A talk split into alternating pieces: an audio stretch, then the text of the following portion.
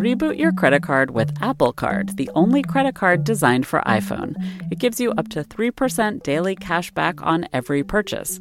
Plus, Apple Card has no fees, not even hidden ones. Apply for Apple Card now in the Wallet app on iPhone.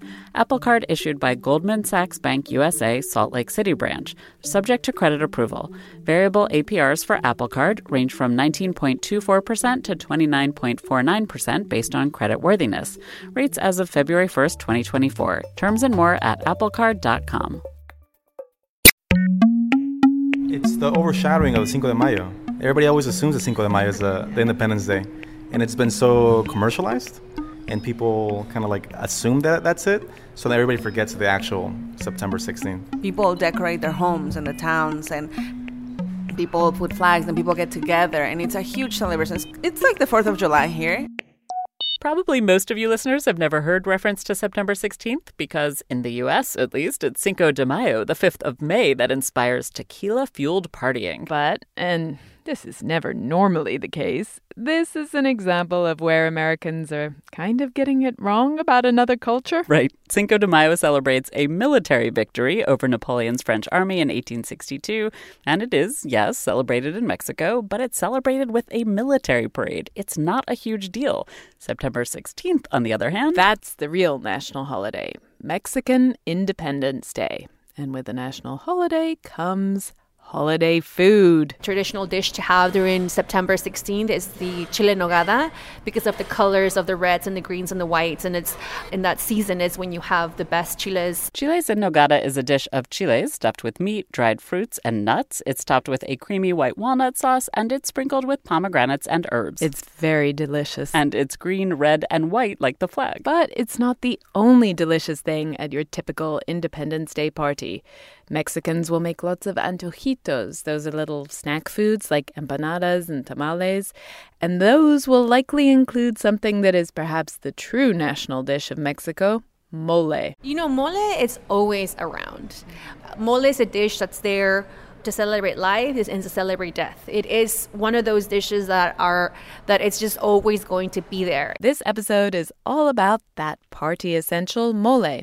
And this podcast is Gastropod, the podcast that looks at food through the lens of science and history. I'm Nicola Twilley. And I'm Cynthia Graber. And right now, I am dreaming about the mole I ate basically every day I was in Oaxaca in the south of Mexico.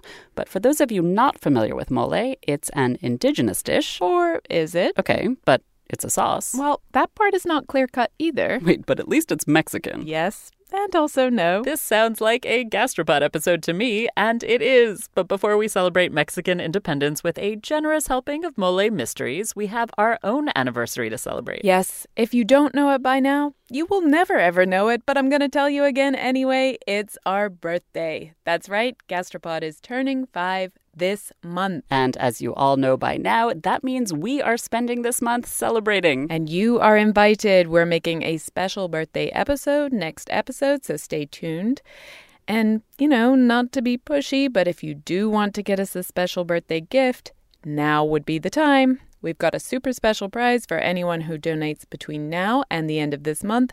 Just go to gastropod.com slash support. We'll be offering this special birthday present for all of you and, of course, for us until the end of September. And if you're a longtime Gastropod supporter already, don't worry, we haven't forgotten about you. We have a special present for you, too, in honor of our birthday. Plus, next episode, we're going to be telling you all about some super cool new Gastropod merch.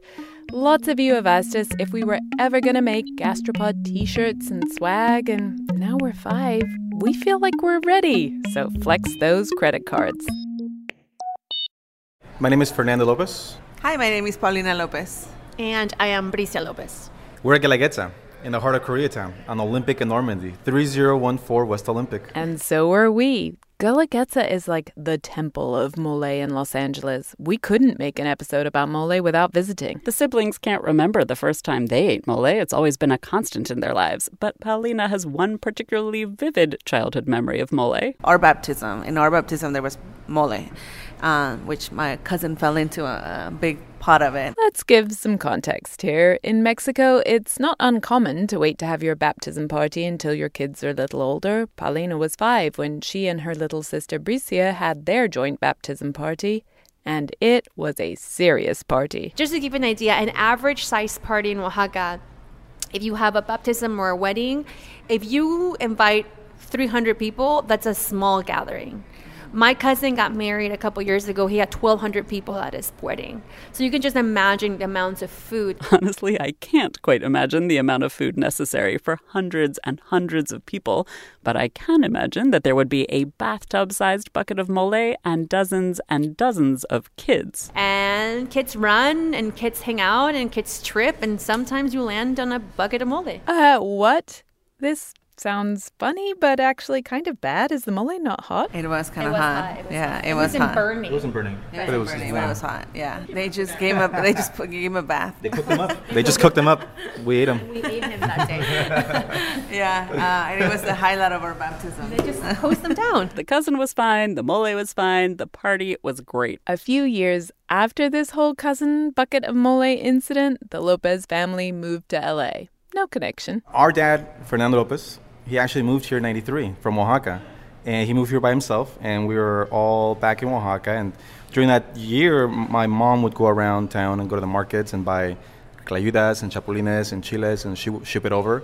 And he would sell these things door to door. One of the things he was selling was bags of mole, and his food was a huge hit among the Oaxacan community in Southern California. California has the most Oaxacans outside of Mexico. While he was making his rounds, Fernando Lopez Sr. often drove past a restaurant at the corner of Olympic and Normandy. It would open as one thing and then close again and then open and then close. And he said to himself, like, you know, if if this restaurant comes to the market one more time, I'm just going to take it because I really want to do a Oaxacan restaurant. People told him that was a horrible idea. Everybody said, Fernando, you can't do a Oaxacan restaurant. You can't do just Oaxacan food. Nobody knows what it is. You, you have to, if you do Oaxacan food, you have to at least do maybe Oaxacan food and maybe burgers, or Oaxacan food and tacos, or Oaxacan food and pizza. You have to have something that's memorable or that people recognize. Otherwise, you're going to lose all your money. And he said, you know what? I have faith in what I do and in my community, and I understand how close my community is to the food, how important it is to us. And he saw it you know, within himself that if he missed his food and his culture so much, every other Oaxacan in LA must miss it the same. So he opened his restaurant, and at the heart of his restaurant was mole. Now, it is not one dish. That's the only complication there. the mole, there are many moles. And I mean, you go for the seven famous ones in Oaxaca, but there are actually many more in Oaxaca. And then you go to the mole poblano and the mole en Guerrero and mole de Xico. So they are everywhere. And they, each one has its own characteristics and its own flavor. But yeah, I think, you know, mole really defines the, I guess, the complexity of our culture in Mexico. Iliana de la Vega is a Mexican chef who owns El Naranjo in Austin, Texas. So we've been talking about mole for a while, and now it's time for some clarification. What is it? If you were to compare it to, I guess, music is just like a beautiful song that's always playing in the background that you that it's not only until it's turned off that you realize, oh my God, why is it not there? That's beautiful, but I still find myself asking, what is it? What is mole? That's a question I ask myself a lot. It's not clear it is a thing or a dish. This is Rachel Laudan. She's a wonderful historian and food writer whose most recent book is called Cuisine and Empire Cooking in World History. The classic definition dating from the early 20th century is a thick sauce made of three or four components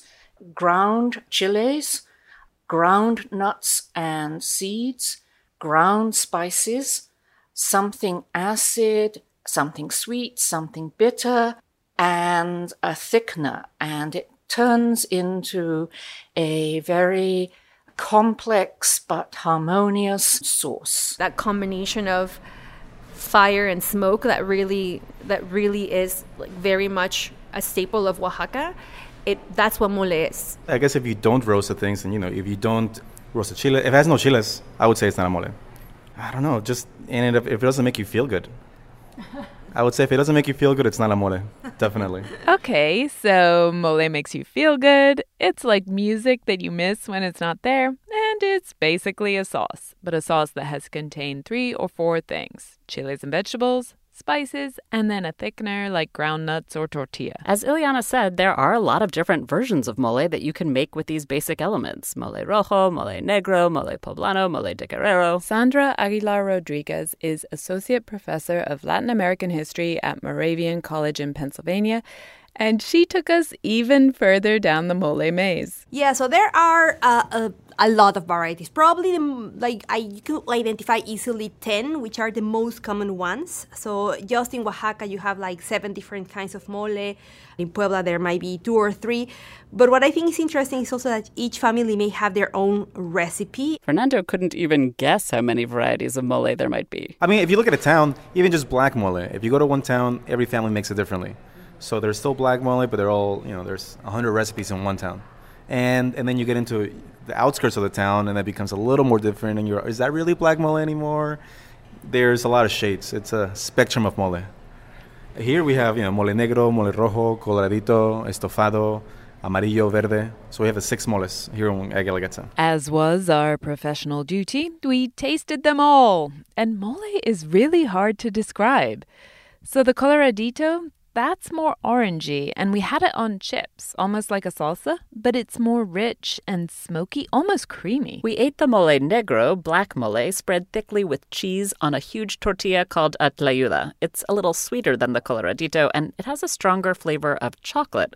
Chocolate is actually a really common ingredient in Oaxacan savory dishes. But really, they were all delicious. And the thing I wondered is, with so many moles, how do you choose? Black is my favorite. You know, if I don't eat it, in like uh, every month or so, I'll dream about it and I'll come over and I'll eat it. Mind, I I go back and forth between mole negro and coloradito because I think, oh, I love mole negro, but then I have some enchiladas. I'm like, no, I love coloradito, and then I go back and I had a tamal de mole. I'm like, no, it's it's the black ones. Okay, so if I'm having a tamal, it's definitely gonna be a black mole.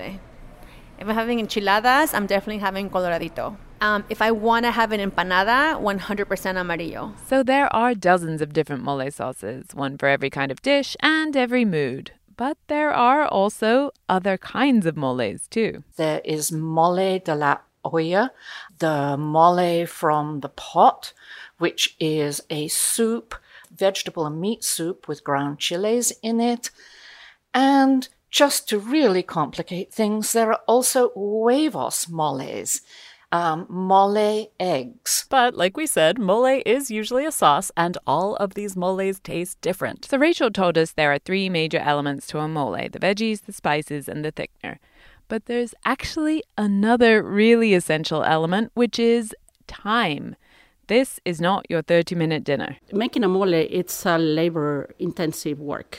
So if it's like the mole negro, I mean, it takes for me here at the restaurant to, three days to make it. Juliana starts with six different chiles for her mole negro. There's a black one that's native to Oaxaca called chilhuacle negro. There are others that aren't black, but then she roasts them all and they all become black. So once you have all those, you let them rest for a couple of days, and then you continue working with the rest of the ingredients. Let's say, like for example, tomatoes, tomatillos, onion, and garlic. You dry roast them until they are blackened and then you save them. Uh, separately. And she's still not done because then she has to take her thickeners, in this case, plantains and bread and seeds and nuts, and she has to fry them. Then Iliana dry roasts all of the spices that she's going to use in the mole. Once you have all of that, then you begin grinding and start frying that paste that comes out. And everything has to be also strained. So, no pieces of chunks or anything, so it has to be a smooth sauce. Once it's done, all of that work, then you begin to reduce it, you know, cook it for a long time. Then you season it with uh, sugar, chocolate, and salt. So, and then it will be ready. or, you know, you could order pizza. This is why mole is not everyday food. If it's a birthday and you want something special, you can make a mole. I remember a friend when we were in Guanajuato, which is in central Mexico. He had a restaurant. His mother was a very good cook. And at Christmas, she would make mole. It's very time consuming, particularly the more complex ones. And our friend's sister said, Mole is great the first day. It's okay the second day, but the end of the week, I have had mole. I have had it up to here. Because when you make it, you're going to make it in quantity and it lasts a long time. Um, and you would make it therefore for celebrations. Celebrations like Paulina's baptism. Or my grandma, you know, taking me to weddings. In Oaxaca, if you've been to a wet traditional wedding, and they serve you these big pots of mole that you actually afterwards they uh, give you buckets so you can take the buckets home and then the next day you make you know tamales de mole or enmoladas or you know it's a celebration dish and also i would say it's also a community dish because like she was saying people come together in celebrations of this kind weddings you know deaths baptisms and they all make it together. It's not just one person. It was a multi day, often multi person process. Mole is genuinely community food. In my mind, when I think about mole, I think about my grandma, I think about my family, I think about all those memories that, that we created as, as children around mole. That's why, even though Guelaguetza has six kinds of mole on tap every day of the week, Paulina doesn't eat it all the time. Even though we sell it at the restaurant, I, I go back to you know what are we celebrating are we celebrating something then let me eat mole because i don't want to lose that that feeling with it but yeah when i eat it i'm like why why do i wait so long to eat it? It's so good. So now we know what mole is. I mean it's a lot of things but i feel like i have a little bit more of a handle on it. Okay but so where does it come from Reboot your credit card with Apple Card, the only credit card designed for iPhone. It gives you up to 3% daily cash back on every purchase. Plus, Apple Card has no fees, not even hidden ones. Apply for Apple Card now in the Wallet app on iPhone. Apple Card issued by Goldman Sachs Bank USA, Salt Lake City branch, subject to credit approval. Variable APRs for Apple Card range from 19.24% to 29.49% based on credit worthiness. Rates as of February 1st, 2024. Terms and more at applecard.com. Fox Creative. This is advertiser content from 26.2 Team Milk and their new docu-series Running Sucks. Is running the worst? Yeah. Do you love it? Do you hate it? I hate it so much. I hate it so freaking much. That you're a real runner now! I hate it. I'm Abby Ayers, a 37 year old mom from Utah who found herself running across the Manhattan Bridge in my first race ever. Running Sucks celebrates women who run and the running communities that carry them across the finish line. Running helped me in so many ways postpartum. It really is about taking my power back and proving myself wrong. For every person like you, I'm telling you you belong, and I'm telling you you can do it. I never thought the words would leave my mouth, but yes, I'm planning on running a marathon. I can't even say it without laughing, because, like, who would have thought? Watch Running Sucks at runningsuckstheseries.com and learn more about how Team Milk is helping women runners across the country conquer their next course. Like I said, Rachel Laudan is a historian, but her first encounter with the history of mole was a story printed on a placemat. We were visiting Mexico. I was interested in food, and I had heard that you had to eat mole poblano. And we went to a restaurant, and of course, they had the statutory placemat with the story of mole poblano being invented in a convent in the 18th century. This is the mole legend of the nuns. Sandra told us a slightly longer version of that story. In the, the sort of like origin of this dish, or the th- sort of like um, narrative goes that this was first cooked in a convent so that the nuns were, and most of them of Spanish descent, basically came up to create this uh, meal. Some will argue that it was an outcome of a mistake, that they threw up a lot of spices to the pot and then they didn't know how to kind of like suddenly make another dish. So they tried to kind of like work with what they already had.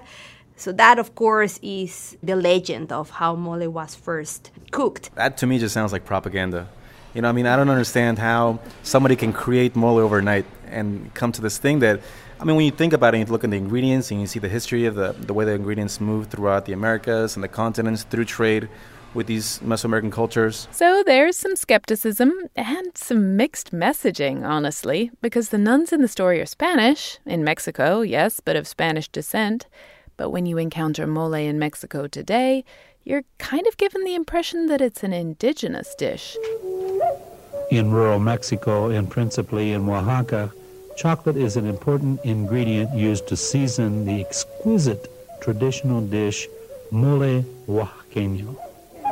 So that doesn't make sense. How can it be indigenous but also be invented by Spanish nuns? Rachel says that despite the nun story printed on her placemat, the idea that mole is an indigenous dish is pretty standard in Mexico today. It is certainly true that probably long before the Spanish arrived in Mexico, Mexican or indigenous women were grinding chiles and tomatoes and other substances, as well as maize for the daily bread, on a grindstone. What we don't really know is whether they were turning these ground up chiles and tomatoes and masa into a sauce. But it's possible. So, at least as far as ingredients go, the idea that mole has indigenous roots isn't totally wrong. Key ingredients like tomato and chocolate and um, uh, as well as turkey, because it was prepared traditionally with turkey, are have an origin in, in the Americas, and of course all the chilies there that connects this dish with the pre-Columbian world. But sorry, the classic spices in a mole are things like cinnamon and cloves and cumin, and then there are thickeners like ground almonds and sesame seeds, and those are from the old world. They're not native to Mexico. So what gives? How did all these non indigenous ingredients get mixed up in traditional mole? The answer to that starts more than five centuries ago. Here's the thing when I go to Mexico, I want to eat all the delicious local foods. But that wasn't the attitude back in the 1500s when the Spanish first set foot there. When the Europeans arrived in the Americas, the last thing they really wanted to do was to taste the cuisine in New Spain, the cuisine of the indigenous. They were all what I call dietary determinists. They really did believe that you were what you ate. And they did not necessarily want to change who they were. In fact, they were frightened of changing who they were, which was what would happen if they ate the food in the place they encountered. And so the Spaniards really loaded up their boats for the cross Atlantic voyage. They brought their agriculture, they brought their horses and their cows and their sheep and their goats and their pigs. They bought their wheat. They bought uh, their spices and their fruits. They bought the way they cooked and they bought their eating utensils and their recipes and their whole idea about food. At the time, the dominant aesthetic in Spain and much of Europe was the Baroque. You hear about it in art and architecture, but Sandra says it infused cooking too. Baroque have mm, basically meaning these amalgamation of a lot of elements that ended up creating a very sort of like complex pieces of music, of art, of architecture. So basically, it's the saturation of things. There is no void in, in Baroque art. This is exactly what mole is. It's super complicated, super saturated. Mole, particularly, has all these ingredients that go between 10 to 30 ingredients in the preparation of this dish. So that is the element that clearly comes from Spanish culture. So the aesthetic of mole, that style of super intense sauce, that's Spanish. And so are a bunch of the ingredients, like I said. But wait, Rachel thinks the origins of mole go back even further in time and even farther away from Mexico. It has deep roots, I think, in the Middle East. And I'd like to emphasize that particular part of the tradition. At first, I was like, Middle East?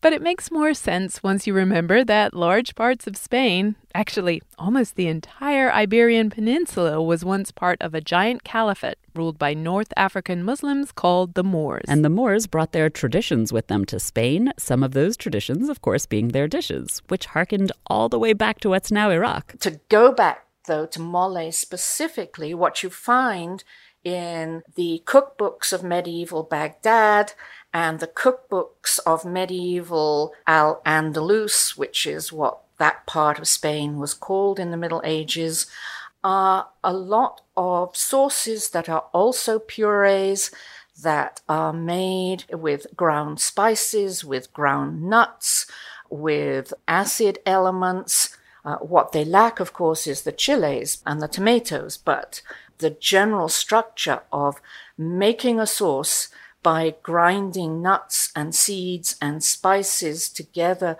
with some kind of acidic element and some kind of liquid is central to medieval Islamic cuisine. Rachel has actually spent a couple of decades tracing this complicated origin story for mole all the way back to the golden age of Islam. And she admits she was worried her theory would be really controversial. I mean, Mole is such an iconic dish in Mexico. When I first published on the European or, in fact, Middle Eastern origins of much of Mexican cuisine, I thought I would be cut off at the knees by my Mexican friends. We were living in Mexico at the time. To my great surprise, everybody said, Oh, that's really interesting. We think you're right. So it looks like the mole mystery is solved. Indigenous ingredients and techniques mixed with Spanish ingredients and techniques that trace their roots all the way back to the Middle East. And that placemat nun story, that's clearly BS, right? Well, actually, Rachel says there might even be some truth to that nun legend. Nuns, you know, in the American and British imagination, perhaps, are these timorous, cowering people who spend their time praying. You have to get rid of that notion for the convents in colonial Mexico. The convents were real powerhouses. Many of them acted as mortgage banks. They had large land holdings. These were some smart sisters. They came from rich families. They didn't want to get married and become the property of a man, and they saw being a nun as a way to actually have a career and own their own property. And among that property, well, there were people. They had slaves, or they had servants. And while the nuns were Spanish, the people who worked for them, voluntarily or not, they were indigenous. And the nuns ran the whole show. They took on themselves the business of making their convents very profitable. Now, from their land holdings, they're getting in the nuts, the chiles, the tomatoes, everything that goes into making a mole. So the nuns are basically running a commercial kitchen, supervising their indigenous servants or slaves. There are about 10 servants or slaves to every nun in a convent who would add value to the ingredients coming into the convent from the landholdings by turning them into sweets or moles. And they would then sell these to interested customers who wanted fine cuisine.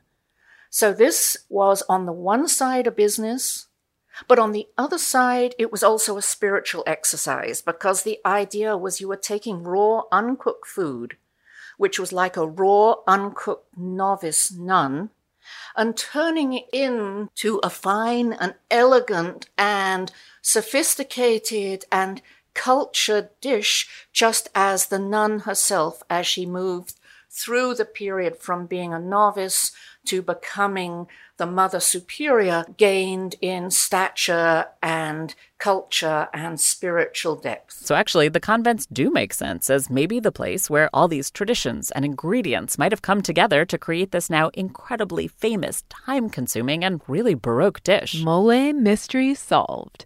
Except I still have one question. How did this hybrid become essentially Mexico's national dish?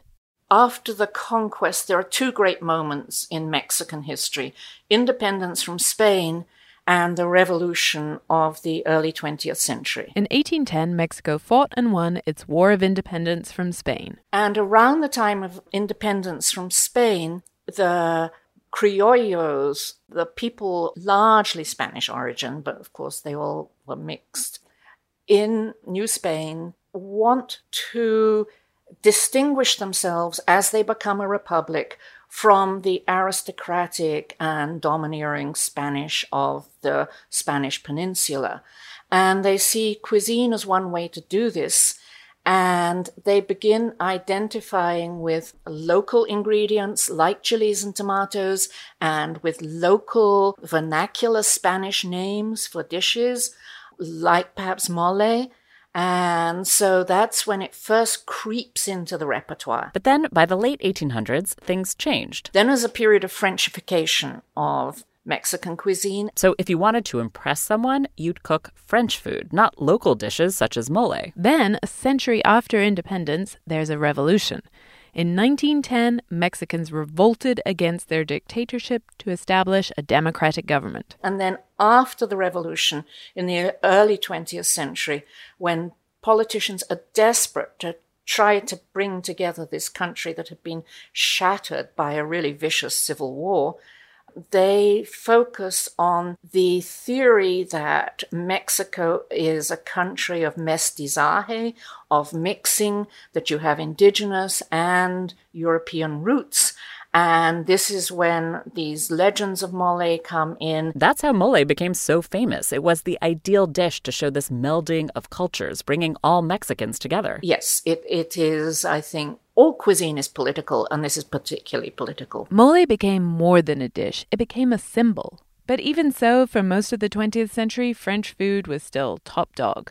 Iliana says even when she was a kid growing up in Mexico City, French food was the fancy food. Nobody ate, you know, like uh, go to a fancy restaurant and eat Mexican food. The same thing if you were having, you know, very important guests, you will cook something French, not something Mexican. Even it could be better, right? But no, that has changed. Now you can invite and be very proud if you are cooking something Mexican, and uh, because it's very complex food, it's very delicious and it's not easy. I mean, you have to be a good cook to cook Mexican food, definitely. Today, Mexican food is definitely claiming its place as a rich, varied, and delicious cuisine, and mole plays a starring role. I mean, I think it really encompasses, you know, the mestizo culture that we are we have you know the indigenous roots and plus we have all these ingredients from europe and techniques different techniques from you know like frying and things like that.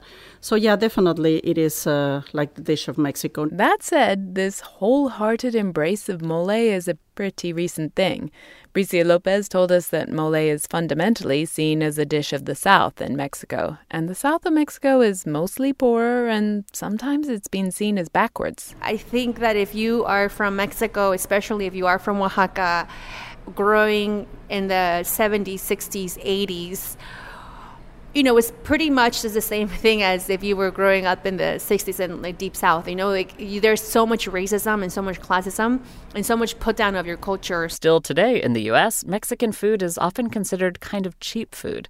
Going out for a meal at Guelaguetza isn't super pricey, but you're not ordering dollar tacos. And when people say to me things like, that's really expensive. Like, why do you charge so much for your mole? There's nothing that irritates me the more because when you say that to me, I don't hear your mole is expensive. I hear your culture isn't worth paying for, or your culture isn't worth that. Because if you can pay for a handmade pasta with beautiful Marzano tomatoes and it's, you know, and you have no issue, but you don't want to pay for handmade tortillas with corn that's been brought from Oaxaca with a sauce that takes hours and hours of labor and love to make. I'm not saying one is worth more than the other one. I'm just saying things need to be equalized. Bricia's family's restaurant, Guelaguetza, is a big part of that leveling up. Guelaguetza, just as like a, as big as a word it is, it has a really, really big meaning. Um, and it's not just one thing, right? The word itself, if you do a direct translation, it means reciprocity, to give, to receive, to share. And it's also a tradition in the towns of Oaxaca. So, for example, if somebody was to have a party or a celebration of sorts, a wedding, a baptism, their neighbors would come and gift them, let's say, a sack of beans or a chicken or a goat. And then you would have a little book that was your Guelaguetza book, and you would write down, you know, Mr. So and so brought me this for this party. And when he celebrates something, um, whether it's his kid getting married or again a quinceañera, then I would come and say, "Oh, I'm gonna return the favor that he did for me." Guelaguetza is also a celebration. It's the name of an actual festival. There are days of dancing in the streets and drinking mezcal and eating lots and lots of food, of course, including mole. And it's really a way f- for the towns around Oaxaca to share a little bit of who they are to the world. So it's like they're gonna get set to the world so then for for us, you know, Guelaguetza, uh, this restaurant is a part of who we are to Los Angeles. Our, it's our gift to Los Angeles. It's our way of saying thank you to the city and, you know, really sharing what we love more, which is family food and culture, and it's our little Guelaguetza tuole. And as an Angelino, I am very grateful. At first, though, Guelaguetza's celebration of all things mole was really just for their fellow Oaxacan expats. That's how Bricia, Paulina, and Fernando's dad saw it. He grew up just with the community, with the Oaxacan community. And for a long time, it was a Oaxacan restaurant for Oaxacans. They weren't really seeking anything else because my dad always said, if I can make someone from Oaxaca happy and reminisce and remember what it's like to have their food, that's really all I want to do. And it wasn't until Jonathan Gold walked in, wrote about it, that really opened up our restaurant to so many other people that read the Times. For those of you who don't know, Jonathan Gold was an incredibly famous food writer whose reviews were basically love letters to the varied communities and food in Los Angeles. He was and remains, even posthumously, the fairy godfather of LA's immigrant restaurants. He is the reason Angelinos like me know to go to Guelaguetza and lots of us do. But I think that most of uh, most of our customers to this day are still Oaxaca natives. We are still really much a family restaurant that is very much celebrated in the Oaxacan community. Bricia and her siblings took us into the kitchen. Like at Iliana's restaurant, their mole takes days to prepare. These are chiles that have been roasted and we've been grinding them. Um, and we use that machine for when we grind our mole spices and we grind our chile spices. And of course, they use a blender to mix the whole thing together. Iliana makes hers the same way. for me, has been always the way to go. I mean, I know how to use a metate, but uh, definitely I won't be a cook if I need to use it all the time.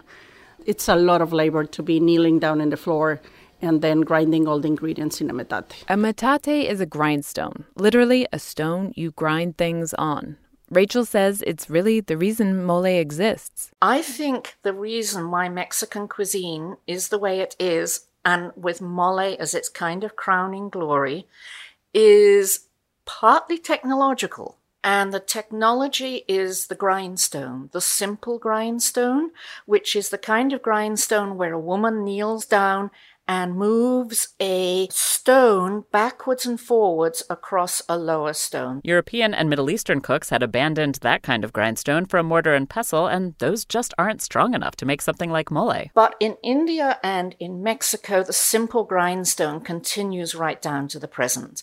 And it is the perfect instrument for making these complex pureed sauces. So the Spanish in New Spain, with their multiple indigenous servants, use the indigenous tool to make moles. And so this kind of hand ground sauce kept being made for much longer in Mexico than it did in Europe or the Middle East. At the point in the mid 20th century when finally the people begin to be released from the awful labor of grinding on their knees, lo and behold, there's electricity and the blender. And you can move smoothly from the grindstone, the metate, to the blender to make your mole. And I think that's an important part of the story. Basically, Rachel says the grindstone is what allowed mole to emerge, but the blender is what has allowed it to survive till today. The blender saves time, yes, but mole is still a lot of work. And so an enterprising Mexican woman named Doña Maria took advantage of blender technology in 1968. She was the one who made mole available to even more home cooks, cooks who didn't have the days they'd need to prepare the ingredients to then put them in a blender. So she was a woman who started preparing like mole in her own kitchen and everybody loved it and they said, well, why don't you start commercializing it and selling it? And she did, and it was a success. Doña Maria became definitely synonymous of mole, particularly in urban areas where uh, women work and may not have uh, the networks or the time to can basically devote two or three days to prepare a dish. Doña Maria jarred mole paste is now in every supermarket in Mexico and in areas where there are lots of Mexicans. It's like buying ragu instead of making pasta sauce. I definitely think there is a big difference in terms of flavor and texture, but well, that's something that if you are far away, it's what you may have handy and you don't have necessarily the skills or the time to prepare everything from scratch. Even Iliana doesn't mind the pre made stuff if she can find a good paste. Doña Maria isn't the only jarred mole on the market these days. If it's good quality and you know the vendor, then it's okay. Then I can say, okay, I wake up in the morning and thinking, okay, I'm going to serve mole today for lunch but only if it's a good paste. Bricia says no one in Oaxaca eats Doña Maria. But that's because you can just go to the corner and find the best thing possible. And one of those best things is actually pre prepared mole paste made right there in Oaxaca, but it's usually sold in a little plastic bag. It's not a, a bad thing. I think that, for example, when you are having a party, you're not going to buy paste for your party. Bricia said, when you have a party, you have to do everything from scratch. But people who cook every day, it's so common and there's always a family in town that everyone knows oh these women are, are roasting chiles this weekend and they're making the paste this weekend oh let's go buy some so we can have some for you know for for next month or whatever it's a way of, of living and really it's a way of maintaining the economy going in small towns like that So buying prepared paste is actually really traditional. And even if you buy the paste, you still have to do some cooking. It's just paste. You have to add the broth and the tomatoes, etc. Like my sister said, you're gonna make if you're gonna make it from scratch, you're gonna make a ton of it. But if you're gonna have dinner, you have a few friends over, buy a jar, and you're still adding your own sazon to it. You know, you're still roasting your own tomatoes. You're still doing little things. You can still make it your own. So the blender changed how the mole is made. But what about what it's made from? Are the recipes sacred, or do the Lopez family and Iliana come up with their own spins? Iliana has. She's changed the fat she uses in her mole. When the Spaniards arrived and they brought a lot of ingredients with them, also they came with a fat that they didn't use in, in pre- pre-Columbian times. So the, the common fat at that time it was uh, you know the lard. Like Rachel said, the Spanish conquistadors brought their pigs with them, and that meant that pig fat became the normal fat in mole. Iliana decided to break with that tradition. In her first restaurant in Oaxaca, she started making her mole using only vegetable oil, not lard. Because I like the, the clear tastes of and the pure taste of the chiles and the spices and everything, and I think the lard covers up a little bit of that. So I'd rather use, um, you know, a non-flavor oil. But of course, Iliana's messing with an iconic dish here, so there was a little bit of freaking out. Mexicans weren't sure that mole made without lard was actually mole. Well, they, they thought like it was, you know, a heresy not to use lard or something like that. And then eventually it was really interesting when I came back and after they almost crucified me for not using lard, eventually I talk to people, very traditional cooks, and what, what fat do you use? And they say, no, vegetable oil, I think is better. It's like, oh, thank you very much. You know, now, now they're doing the same thing as I did. But other than that one change, Iliana's not really messing with the mole basics. Neither are the Lopez siblings. No, we don't. We don't mess with the recipe. No. Mole is like baking. When you're making mole, it's almost like you're baking. You know, you need to know exactly how much you're putting in because otherwise it's unbalanced. You know, it's it's really much like that's the way I see it. You know, and my mom even when she makes it at home, she measures stuff because you know it's. And I know a lot of people are just say, oh, just put in this and this and that. Not when it comes to mole. No, they they know the ratios of chiles to tomatoes. You don't freestyle a mole. That said, Bricia is open to using her traditional mole in non-traditional ways. For example, this past weekend I had a barbecue in my house and I just mixed our paste with brown sugar, a little bit of salt and pepper, and I made mole ribs and I and I, I made a rub and I rubbed all over them. I let them sit for about an hour and then I smoked them for two hours and they were amazing. And I just keep thinking to myself, oh my gosh, this is something that no one in Oaxaca does because that's that we don't have. First of all, we don't have a, a a culture of smoking barbecue, right? We do underground pit barbacoa, but we don't have that that American tradition of you know smoking ribs on the weekends. So the idea of just marrying those two things, it's it's one of these things that you can you get when you mix cultures together. Bricia said the ribs were totally the hit of the party. Traditional ingredient, new way of using it. Basically, at the end of the day, sure, you could make a new kind of mole, but why mess with success? I mean, it's it's really nothing better that you can do to it. Uh, you can create your own if you will. You know, that's something that a lot of cooks have done, like making a pine nut mole or things like that. So that's that's okay. But uh, actually, I mean, those flavors have been passed down for generations. They are so tested. So how can you do something better than that? it's kind of difficult nowadays. I mean, for more creative that you are, I, I don't think nothing can surpass the, the flavor of a of a black mole. Honestly speaking, they're perfection. They're made to perfection, really. Huge thanks this episode to Bricia Paulina and Fernanda Lopez for hosting us at Guelaguetza and Jennifer Lopez, who helped set up our visit. If you're in LA, you have no excuse. You need to eat there and sample their heavenly mole for yourself. If you're not in LA, I pity you, but don't feel too sad. Guelaguetza sells three kinds of mole paste in jars on their website. We have a link at gastropod.com. And if you really want to get your hands dirty and you have some free time, you can make their mole from scratch yourself. They have a book coming out October 22nd with their mole recipes. It's called Oaxaca Home Cooking from the Heart of Mexico. Bricia promises they're the real deal. A lot of people always told us, you don't really have to put the right recipe in the book. My answer was always, I just want my children to be able to make these. Thanks also this episode to Iliana de la Vega, chef of El Naranjo in Austin, and to Rachel Laudan, author of Cuisine and Empire, and to Sandra Aguilar Rodriguez of Moravian College. Links, as usual, on our website, gastropod.com. And special thanks to our amazing former intern, Emily Pontecorvo, who helped produce this episode. Why do you run? Why does anyone? I always thought that runners loved running, and that's not the case. Most runners hate running, but they choose to do it.